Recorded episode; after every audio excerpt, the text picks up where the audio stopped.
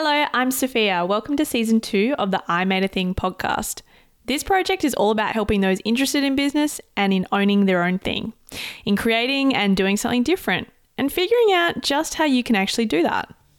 When I wanted to do something different, I could only find American male role models. So here's something different made by Australian women featuring Australian women. Welcome back. Now we have part two of our chat with fashion and editorial stylist Kerry Carucci. That gets me thinking too around the skills of that you've professionalism, I guess, that you've been able to bring from your previous work into your current business. It might be things like time management, it might be things like being able to use different software, it might be how you communicate with clients. What do you think of the the skills that have really helped you that you've been able to that were transferable into your into your new business? Mm.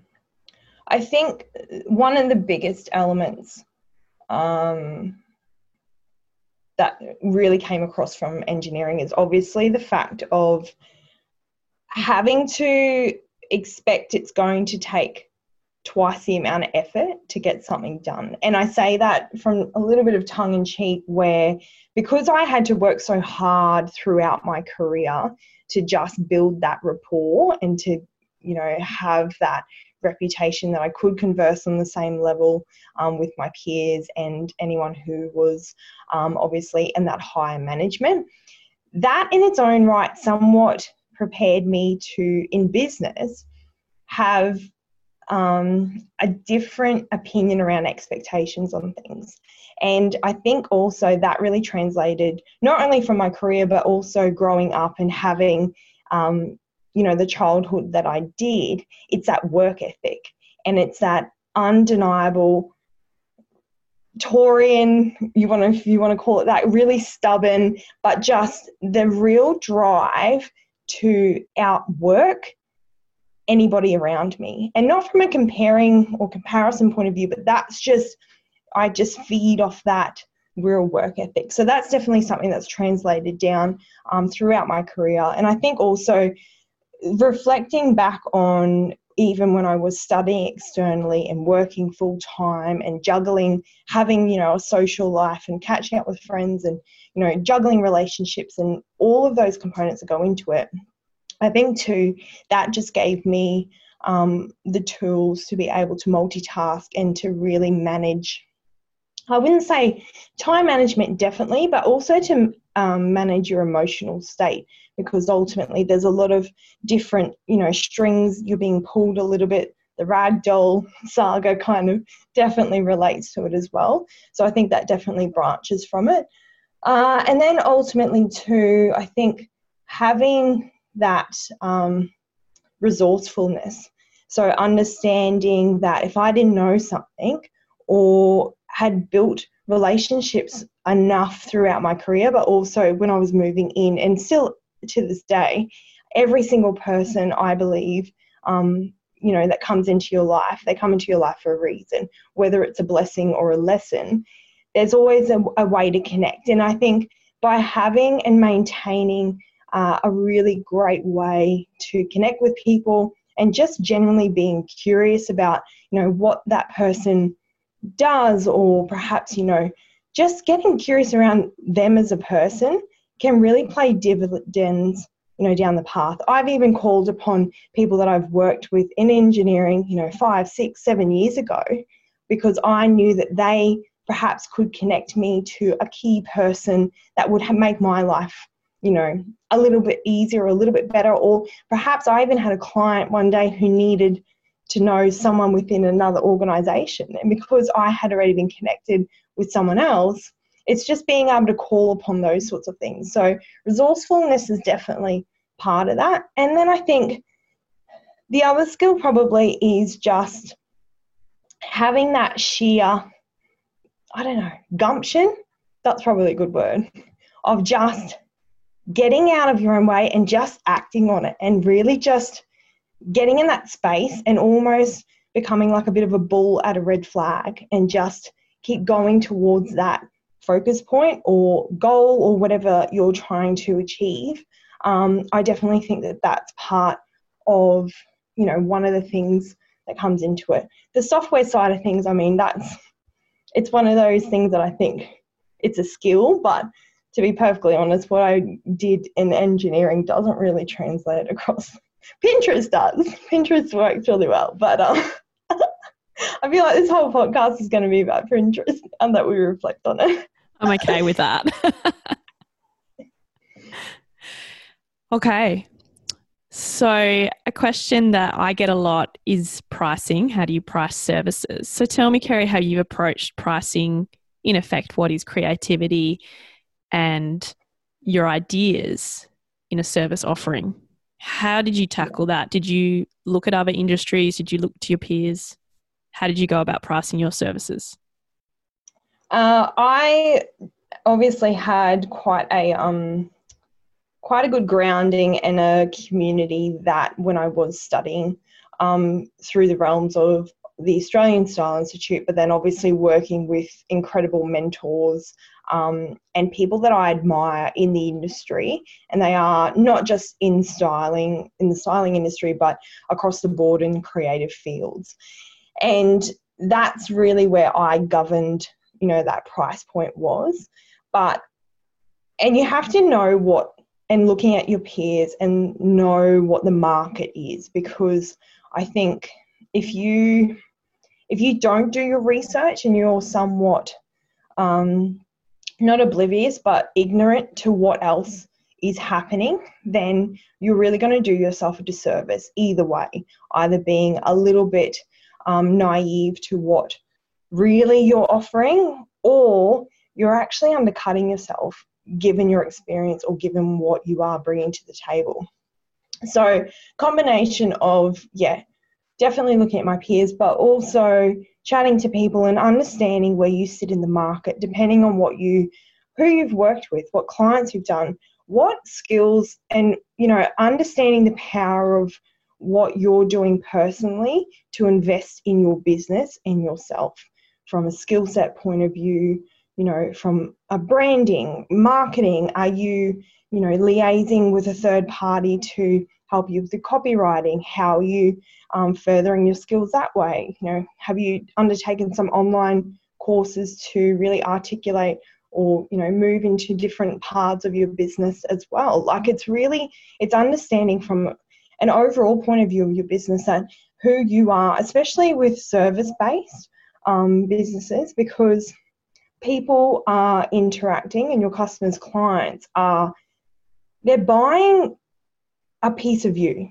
if that makes sense. And because what you are offering them an experience and what you're offering them with insights and it's it's such a a really broad knowledge that you're bringing to you know impart on them it's understanding what that looks like for you the other thing i think and especially as women I I personally definitely struggled with this, especially when I got into business. So for me personally, and I still struggle with it to be honest, Sophia, it's just it's the head and the heart plays in different elements, but also because I had always been conditioned to a salary, there's a completely different shift in mindset.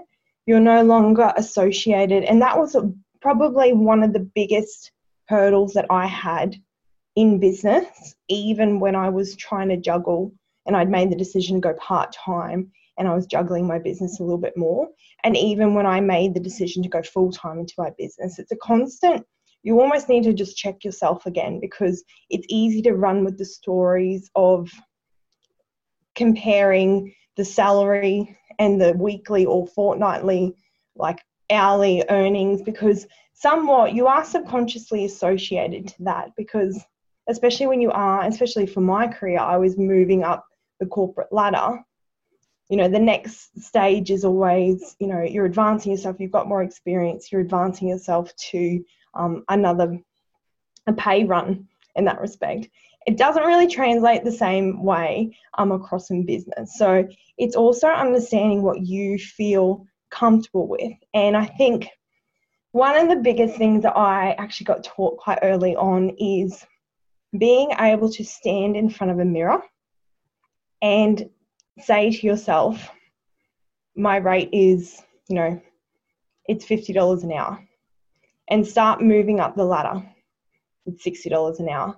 What you'll notice, and if you focus really hard, again, human behavior, but if you focus really hard, there is a tipping point or a, uh, there is a, going to be a stage that you feel uncomfortable.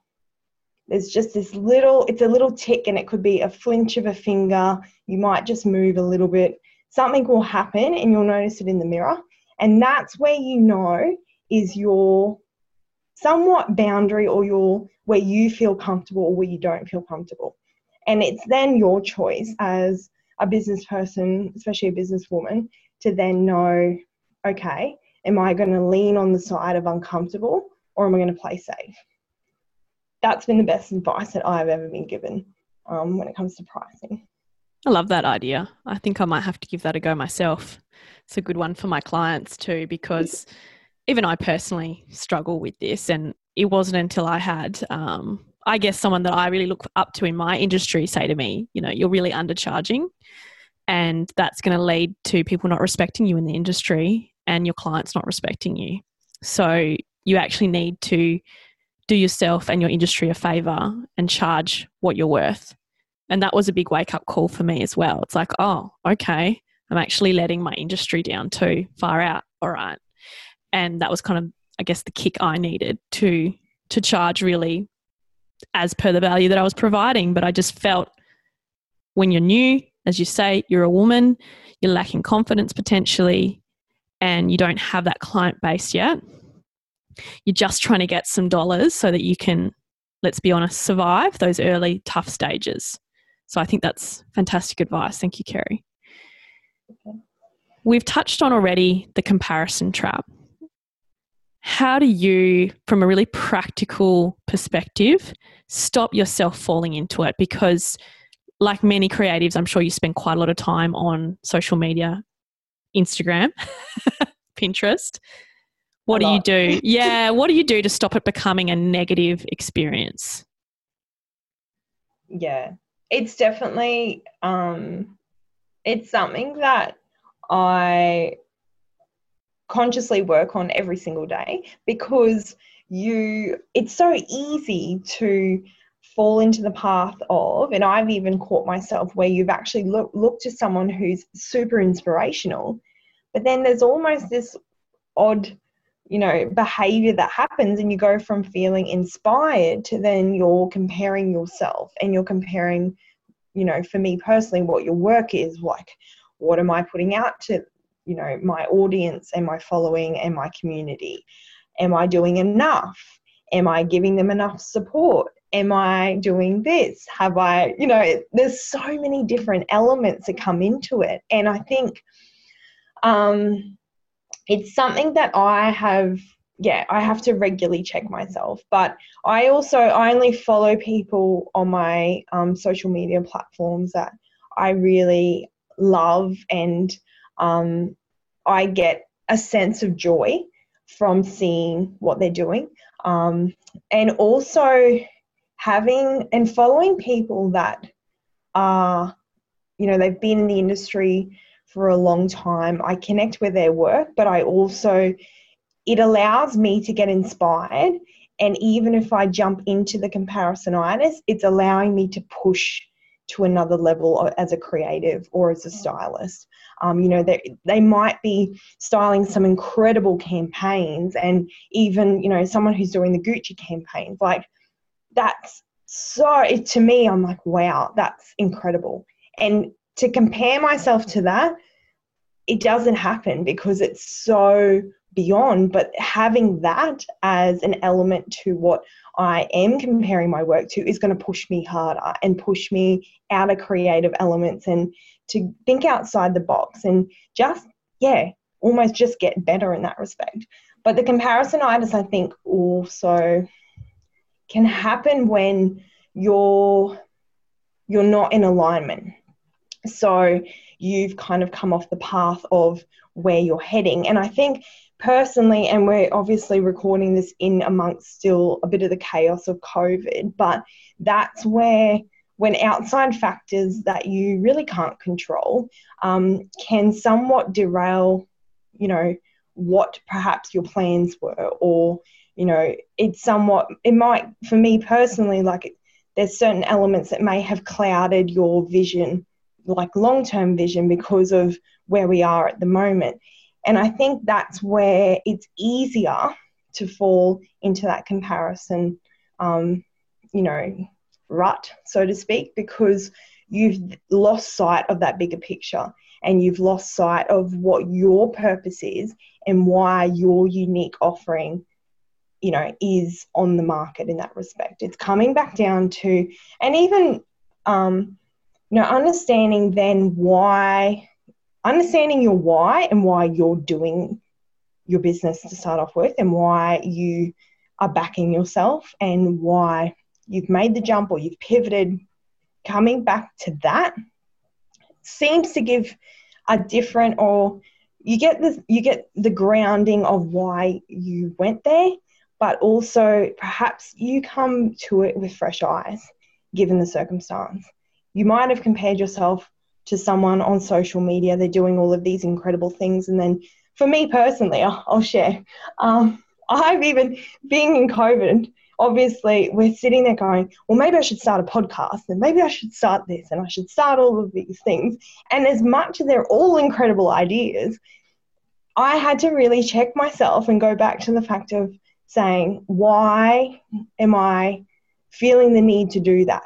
And actually quantify why you're being or you're comparing yourself to someone in that element. And if it resonates to you to say, well, I think it's because I need to do this, da, da, da, well, then somewhat you just turned a bit of a negative comparison back into a positive because you're kind of reflecting it back onto yourself and looking at your business holistically and again long term. So you're kind of moving that state. But it's when you go down the rabbit hole of just comparisonitis, comparisonitis, comparisonitis, um, is where you can get into a really hard space because you start to question why am I doing this? Is this all worth it? We all get it, and you will get those voices. I suppose there's no point sugarcoating it to say that it's all going to be um, easy and it'll be amazing and you won't have all of these things come up because that is an absolute lie. And to say that it's not a daily thing, there's always a some like subconscious of something of going, should probably do a bit more.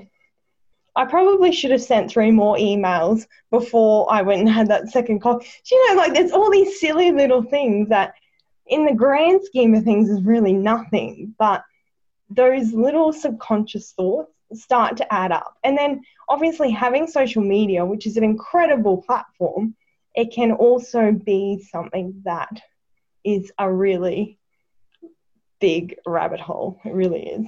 So, when you're, let's take the example of Instagram because we're on all on there and we're maybe following people that aren't great for our mental health and aren't great for our business productivity because as you say we end up down the rabbit hole they cause us to be distracted I, I talk about old Soph is smarter than current Soph. And, and what I mean by that is when I sit down quietly and calmly and, and work out my business strategy and have these great ideas and say, yep, so I'm going to do this, I'm going to do this, it might be three top things neck minute i'm on instagram bit like you i'm like oh should i have a, another podcast? Should i write a book? Should i do this? Should i do that? Oh you know sarah's doing that. Do i need to do that? Oh my god i'm terrible because i'm not doing that. I'm a failure.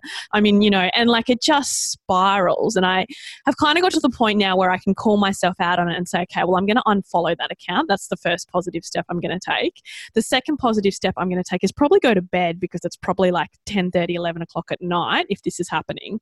So i'd love to hear what do you do to kind of get yourself to call yourself out on your, your own bullshit and nip it in the bud now that you've been doing your business for a little while and you can recognize maybe the symptoms of a comparison issue happening?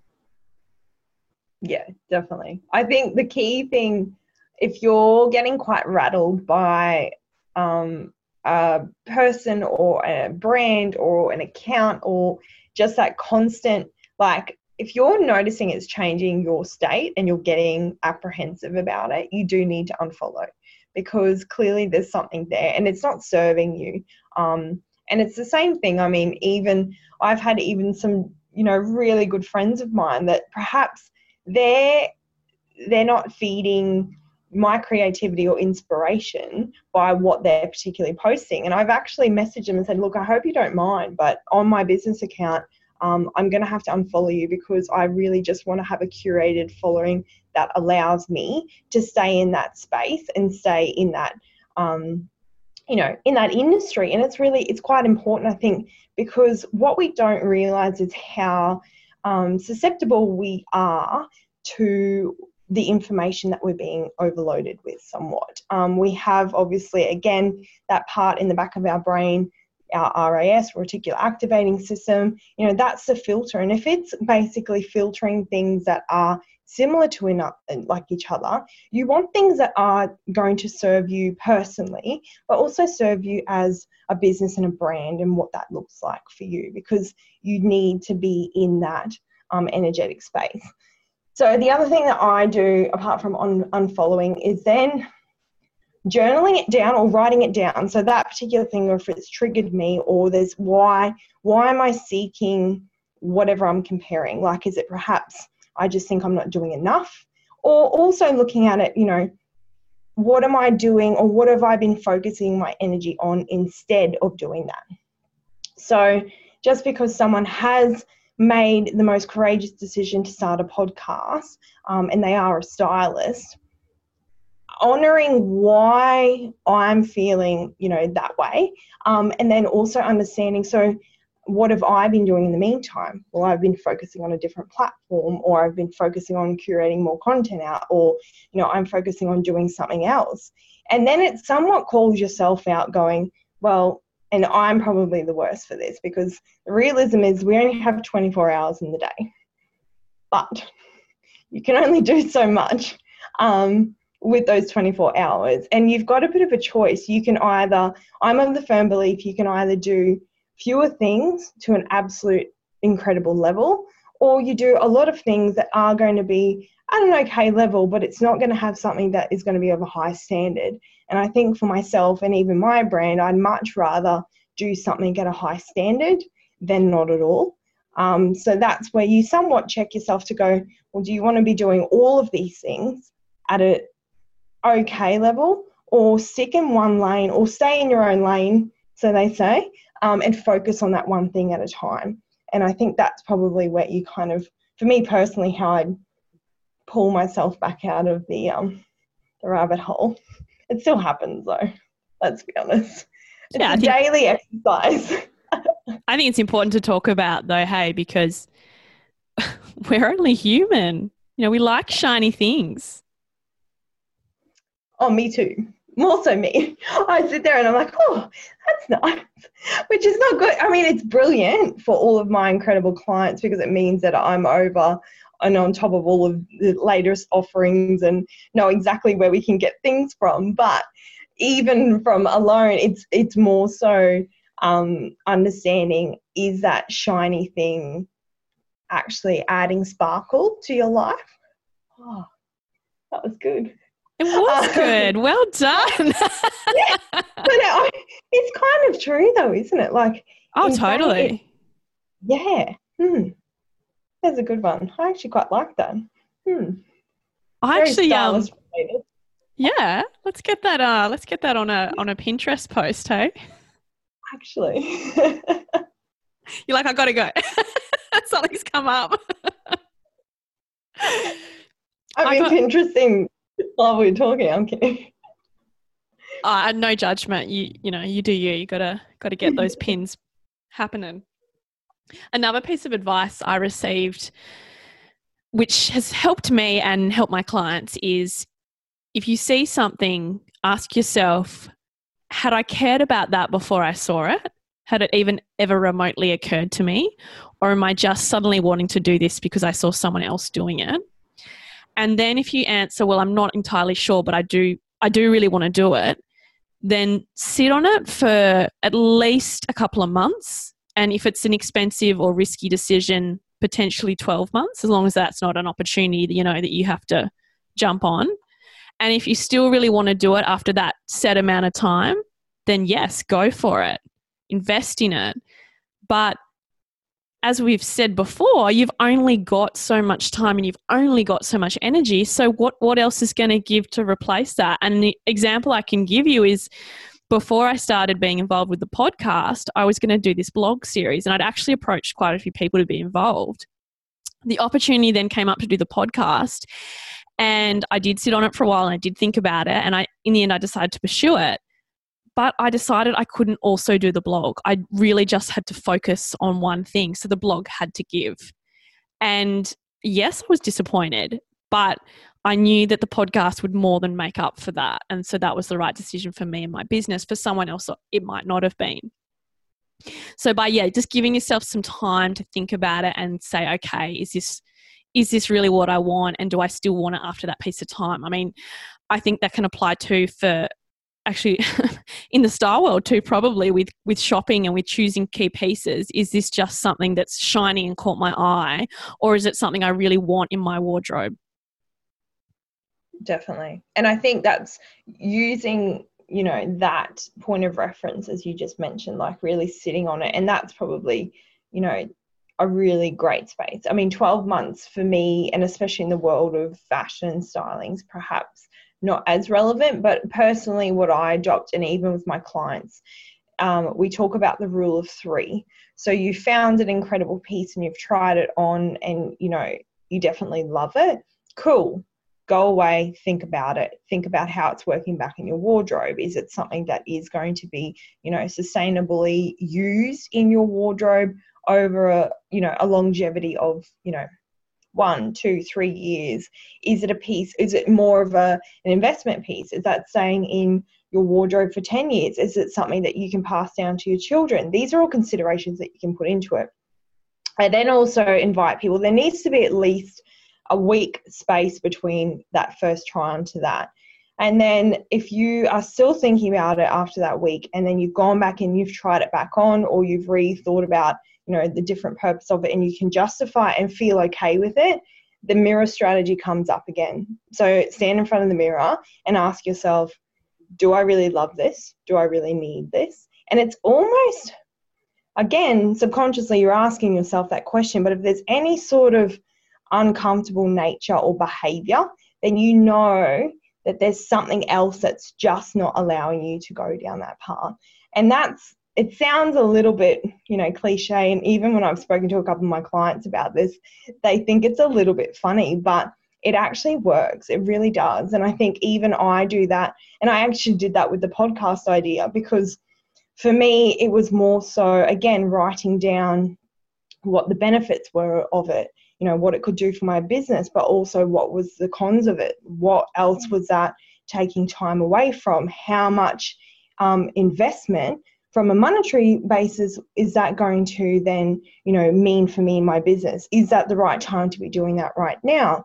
Also how am i sitting with that personally? Do i feel prepared? And again we go we were speaking about you know being able to put out for me personally had to be at a high level and high quality because that's just the person that i am. Can i do it at that high level that i would be really content and happy with putting it out there? Because it is a part you know it's a part of your branding but also it's your voice your opinion and what you believe in. Would i have the capacity in my schedule to be able to curate that um, at the moment? And that's where and then the mirror strategy when it come down to the crux of it it's just not the right time for me um, to do that and pursue that right now. So then you somewhat you start to um, yeah you, you start to make different arrangements and you start to make different considerations and that's where I think there is power in that decision making because I think it's so easy to go down the path of, even for me, Sophia, like the blogging, I think people really underestimate how hard blogging actually can be. Like it's very time consuming and you really need to just especially when you're guest blogging you're in, you're interpreting you're doing research and you're really curating something and visually i mean for me personally i love a good visual blog to scroll through as well, that it's easy on the eye. There's enough balance between pictures and there's enough balance between, you know, words, it's not too long.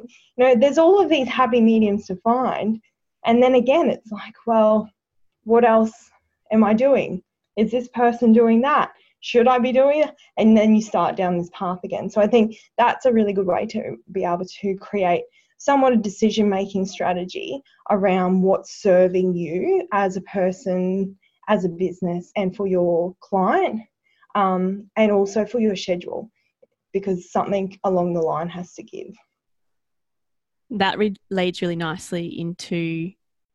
I want to know a bit more about how would you define your leader, uh, your leadership and decision making style in your business? Um, style. Well, tongue in cheek. In a in a style sense, I think. Um, I I wouldn't say that I am a um a risk. Oh, I somewhat am. I sit between quite conservative, and then I do take risks sometimes. Uh, but I definitely I'm so fortunate to have such an incredible network of people in my life, both my close family. Um, I have, you know, amazing friends that are also in business in their own industries that bring such incredible insights and just different knowledge bases as well. And then obviously working with really amazing mentors makes it really easy because they're already in the industry as well. Um, but one of the hardest things that I definitely had to develop when I was moving into doing this full time is somewhat finding the happy medium between making fast decisions and making strategic decisions. Because it's so easy to you know somewhat shy on the side of making fast decisions. And given the industry that I am in things happen very quickly very very quickly especially if you're working with a client. And there's a lot of you know even for example you know quite a large campaign shoot uh, there's a lot of parties involved. There's stakeholders involved. There's talent. There's creatives. There's photographers. There's um, you're working with pr companies to be learning. You're using things. There's pickups. If you've got an intern working with you you're managing that person. All the while you're still trying to keep the wheels in motion of what you're doing as a person for your business. And then you're still trying to juggle, obviously, the person that you are outside of your business. So there's all of these different components that you have to be quite quick on your feet and you are making quite, you know, fast decisions given the environment and circumstances. In that element, it's okay because you're in the motion of things. But it comes down to making decisions when you're thrown a spanner in the works, which we're all sitting in. And um, you know, having to curate uh, different offerings of what that looks like, or decision making, perhaps, especially in the startup stages, decisions around cash flow, what that looks like for you, um, and decisions around one of the biggest things for me, I think, especially when I was starting out in styling, was the decision to make um, a branding change and actually moving into first off making the decision that I was like finding that component of self worth and that I was worth that in my business and this was real um, and this was something that I was pursuing. This was no longer the passion project. This was something that was going to be bigger than I had ever anticipated, but also allowing it to be bigger than I could even see it. And I think that's where it seems so, it seems quite small, but the reason that was such a pivotal point, even in my business, because it actually opened up doors from, you know, an incredible team that did my branding here in Brisbane. Um, they started to see what I was offering on a worldwide international level, but also past that. And not that you want to be defined by just a a logo, a branding, how you're putting yourself forward, but what it allowed me to do even in my decision making, it was a pinnacle part of backing myself and making the decision to invest in that branding, but also backing myself to make the decision that anything was possible from here on out. It meant that I could be working with one day the likes of a brand like Gucci or Louis Vuitton or something incredible and esteemed.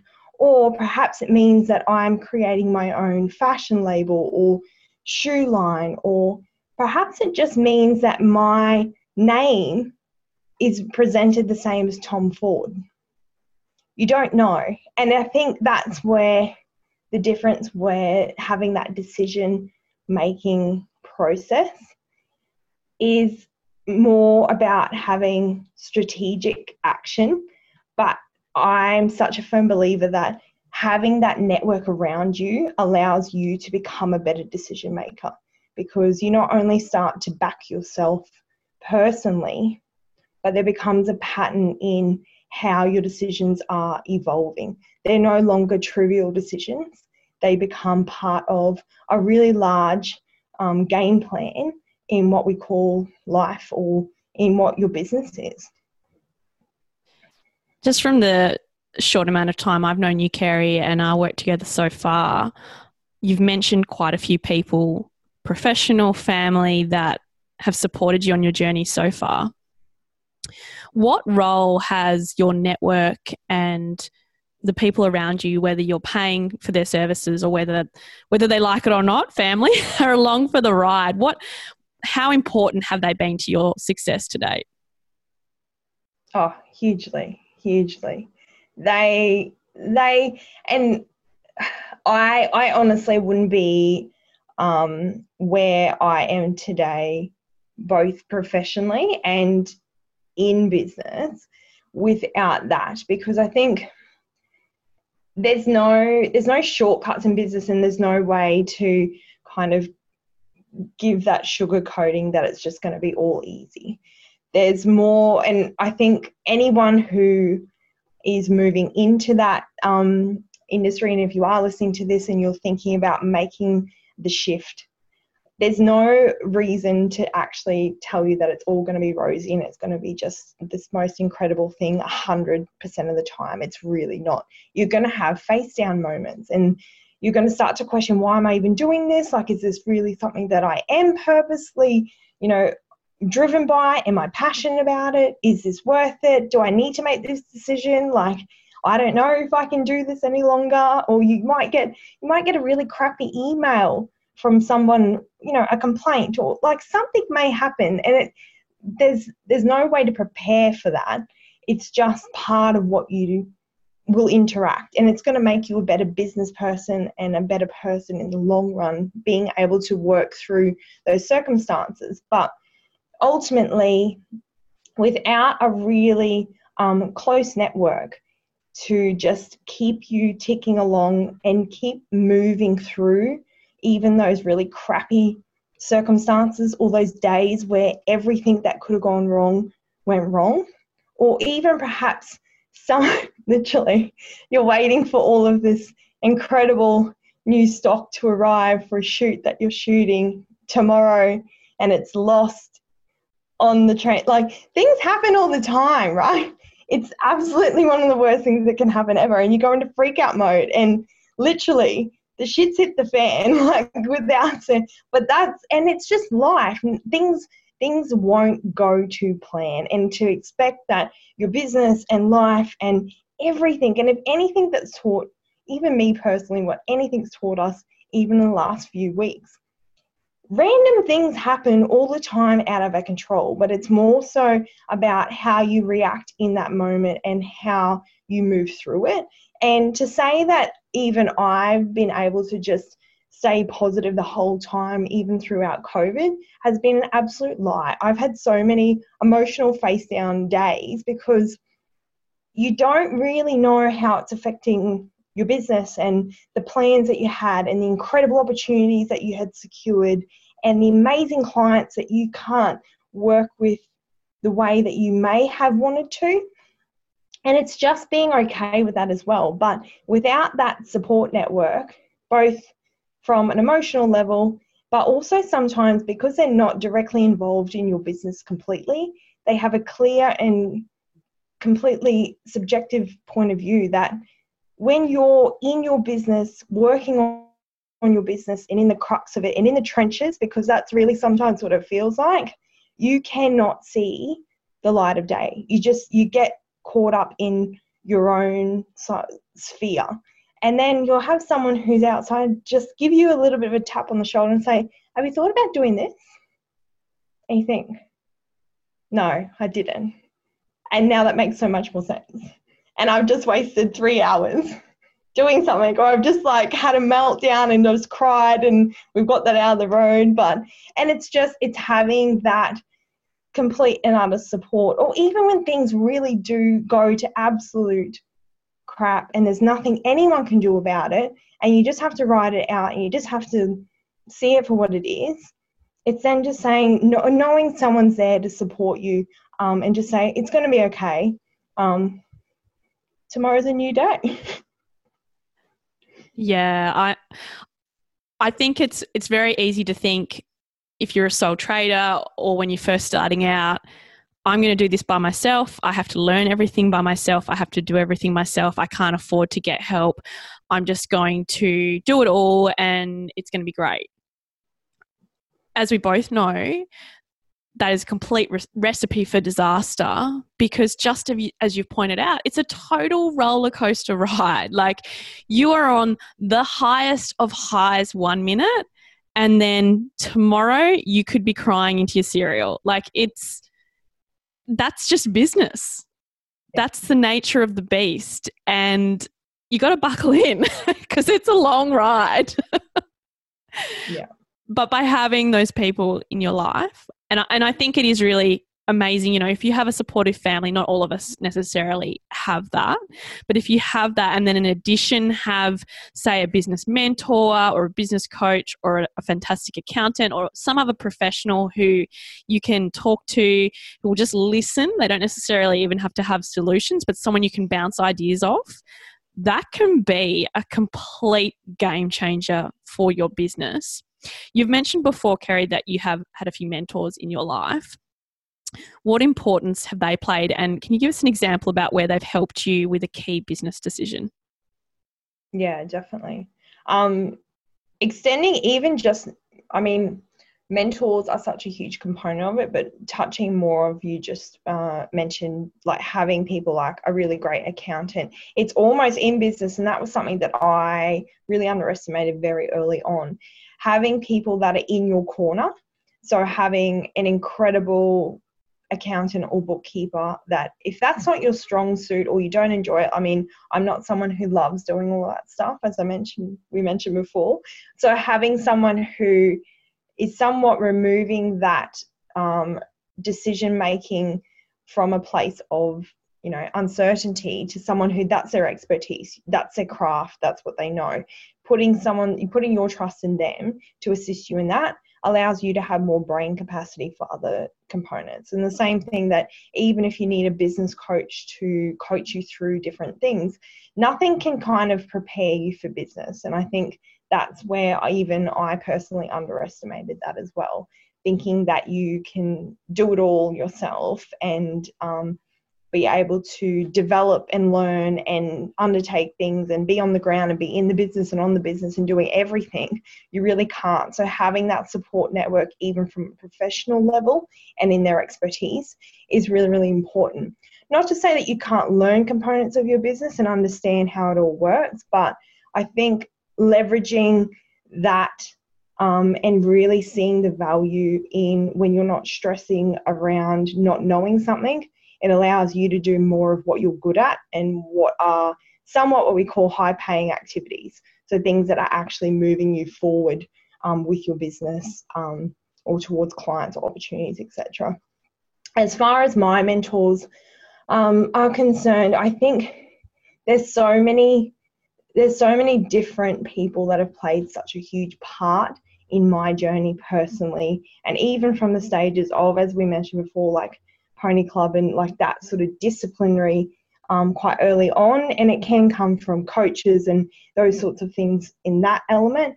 But even in my styling business in particular, um, having someone who is constantly they understand your industry but also constantly moving you to the next step and even if you don't know that they're doing that they're somewhat shaping you into a better person, for me, a better stylist, um, but also just a better businesswoman to understand, you know, the pros and cons of a situation or, you know, unpacking why perhaps you may have missed out on a, an opportunity. How can you move past that? How can we do better?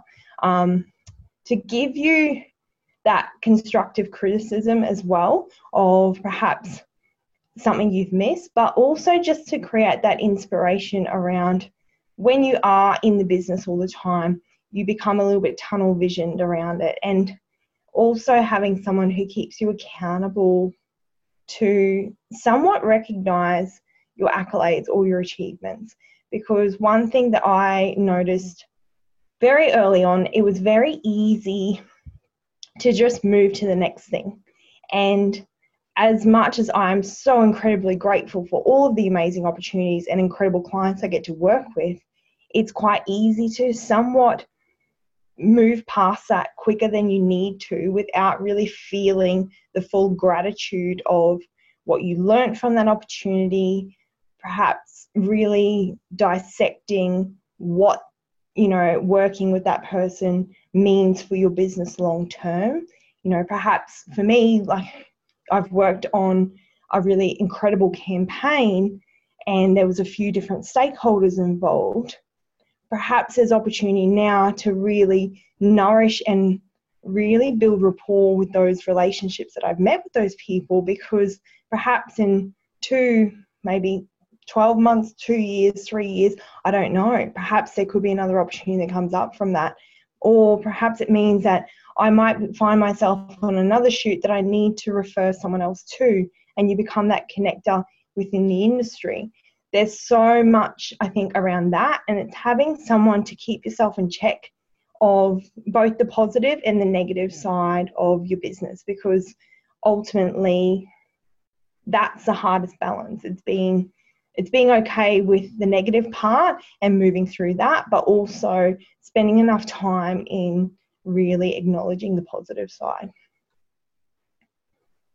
I'm so glad you mentioned that because the final question I wanted to ask you is actually about how you've decided to define what success looks like in your business and share with us a recent success that you've had in your business. So, I personally had to do a lot of work in this area personally to redefine what success looks like for me because the conditioning that I've always had for myself, given the circumstances of where, um, like having that corporate and having that more, um, it's a completely different perception of what success really looks like. And I think for me personally, success now looks like you know, being able to support myself um, as both a, a woman um, and being able to have the accessibility that there's always an abundance of opportunity and there's always an abundance of resources out there. And it's really having that um, somewhat selection of, you know, places that you can go with it. So you have you've worked yourself into such an incredible um, you've got such incredible rapport with people in the industry, but also just with people around you that you are front of mind when anybody mentions they need to work with someone or they need someone to help them transform their wardrobe or there's an incredible new um, brand that needs to launch their label in a huge campaign. Um, perhaps there's a speaking opportunity with a corporate uh, company that needs assistance in bringing on undergrads. Perhaps it's there's all of these different elements. Ultimately, for me, success looks like being front of mind at such a diverse range um, of different people. So whether it's personal styling clients or across the board, and that's Australia wide, um, and also having the opportunity to undertake international opportunities. That's what success really looks like in my business. Both personally, though, it'll success looks like something that allows me to just keep pushing and keep growing. Um, and I will always feel successful when I'm pushing the envelope that little bit more because it allows me to then grow um, as a creative, but it also keeps me inspired. And I think if there ever gets a point um, that I lose that, then perhaps it means that, you know, I've kind of reached that point of re- it needs realignment or perhaps it's just it's at a different level like and i think that's where it's knowing where somewhat your limitations are and what you what you know or you feel is where you want to go. But also there's also infinite opportunities and i think it's having that at your fingertips is where success really lies. Oh love it. I feel I'm just want to write that down. Thank you so, so much, Kerry. What a amazing conversation. I really enjoyed it and I feel like I learned a lot. So I really hope that our audience will get so much from this. Remind us how we can find you again. Absolutely. So if you type in kerrycarucci.com.au on your website, or you can check me out on Instagram, Kerry Carucci underscore stylist. Thank you so much. Thanks for having me.